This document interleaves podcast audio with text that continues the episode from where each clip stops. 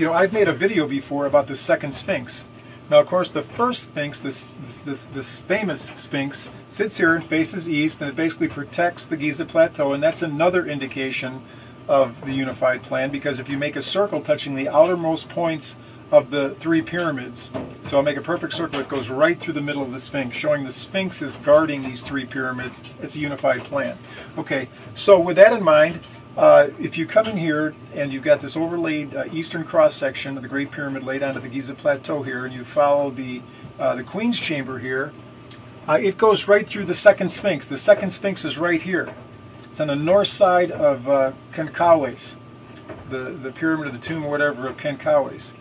And so, uh, you know, I wondered if, if the second Sphinx would show up in any of these configurations, and it does. So this Sphinx over here, the famous one, faces east. Now remember the dream stela, which is the stela right in front, uh, you know, in between the paws of the Sphinx, has two sphinxes pictured in op facing opposite directions. This one is facing east, and the Sphinx over here, the second Sphinx, is facing west. So quick symbolism, you know, this is sort of, you know, protecting the Giza secrets, you know, the brotherhood of the, the trinity of pyramids here is protecting them from the outside because the Sphinx faces outside this circle that's formed.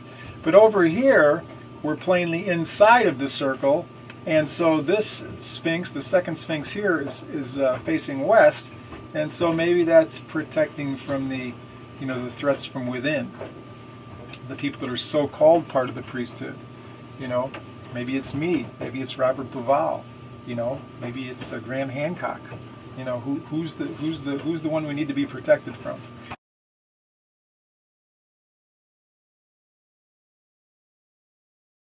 And so the third corner, which is not defined clearly by a pyramid or anything, it's in the south part of the parking lot there on the Giza, on the Giza site.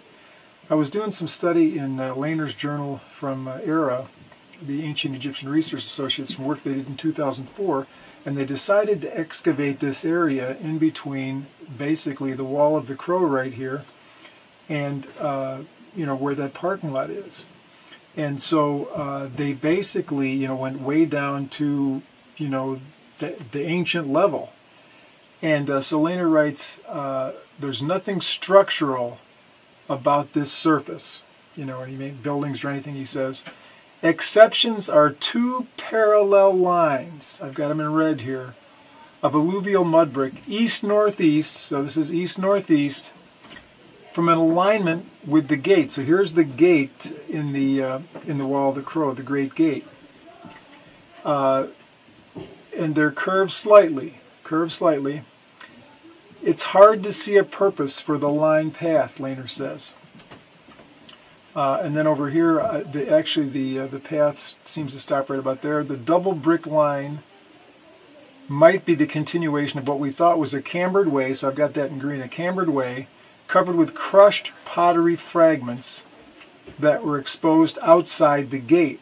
So there was this, you know, crushed pottery, then this double brick lined way. The only thing found at all in this area. And it's hard to to pinpoint it from Lehner's direction, but it seems to me it comes to very near to where this corner is. And so that would, you know, bring a, to me, a very, very interesting focus. And I'll just tell you what I think.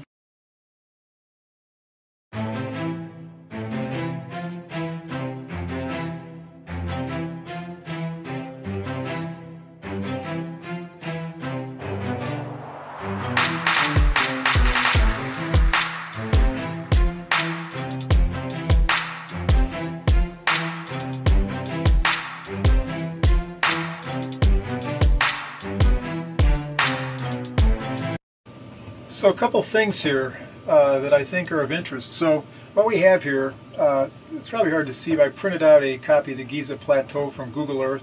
So here we have the Great Pyramid Khufu's, over here we have Khafre's, and then farther down there, Menkaures. Okay, so uh, there's a great pyramid that's formed on the soil in Egypt defined by the center of Khufu and then you come down to the center of Menkara, and then you go over here to a point that's near the parking lot, which you don't see there, and then of course back up to here. So that uh, is is the, the dimensions of the Great Pyramid defined by the pyramids on the Giza soil.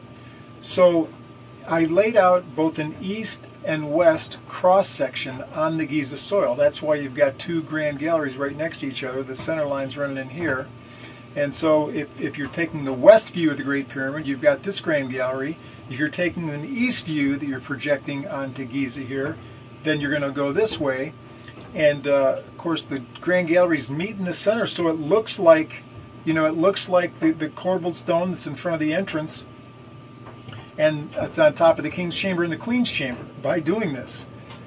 And what I think is so interesting from that, you've got the two crowns of Egypt, you've got uh, the pharaoh's ears in the two pits over here. His beard would be down where uh, uh, some people say that the, the coffin might be buried underneath the subterranean chamber.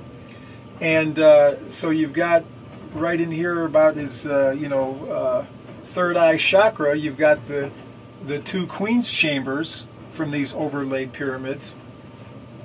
And so basically you have the face of the pharaoh.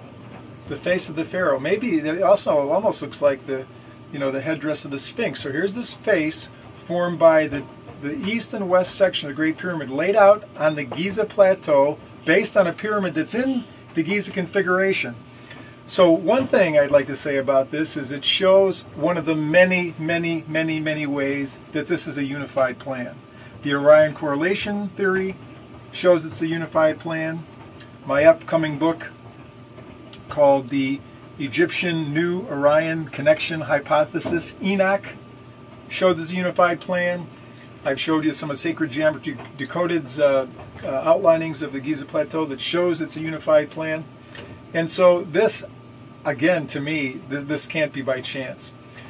Uh, then you've got this pentagon that's formed, again, by actual, you know, real, this is the corner, the southeast corner of Khafre. This is the southeast corner of Khufu. This is, uh, over here, the, uh, uh, the Sphinx. And over here, we have uh. Khentekawes. And uh, up here, you've got basically the, uh, the midpoint between Khufu and Khafre right there. And so that forms a pentagon whose center is right near the top of the Grand Gallery formed by the eastern cross-section uh, of the Great Pyramid, the internal passages laid out onto this Great Pyramid here on Giza soil. So you've got two things pointing to this spot, which is just about the spot of the Osiris shaft. Then you've got the Menkara causeway that actually runs on this plateau and it's running right in here in this area where a void says there's going to be what Robert Grant and I are calling the magnum opus, the grand chamber here that's going to be found that these uh, pyramid scan shows is this void up here. It's right where the causeway runs some incredible revelation. So I think we have a key here. We have a key. I get, you know, I just roughed this out. I mean, I came pretty close on all these points, but you know, it's Google Earth printed out. It's uh, the sharpening of a pencil. It's the you know imperfect protractors. But basically, I think this is this is uh, very close. We've got the, the, the face of the Sphinx here, uh, and interestingly enough, I, I forgot to mention that. Um, I've made a, pure, a video before about the second Sphinx. Of course, the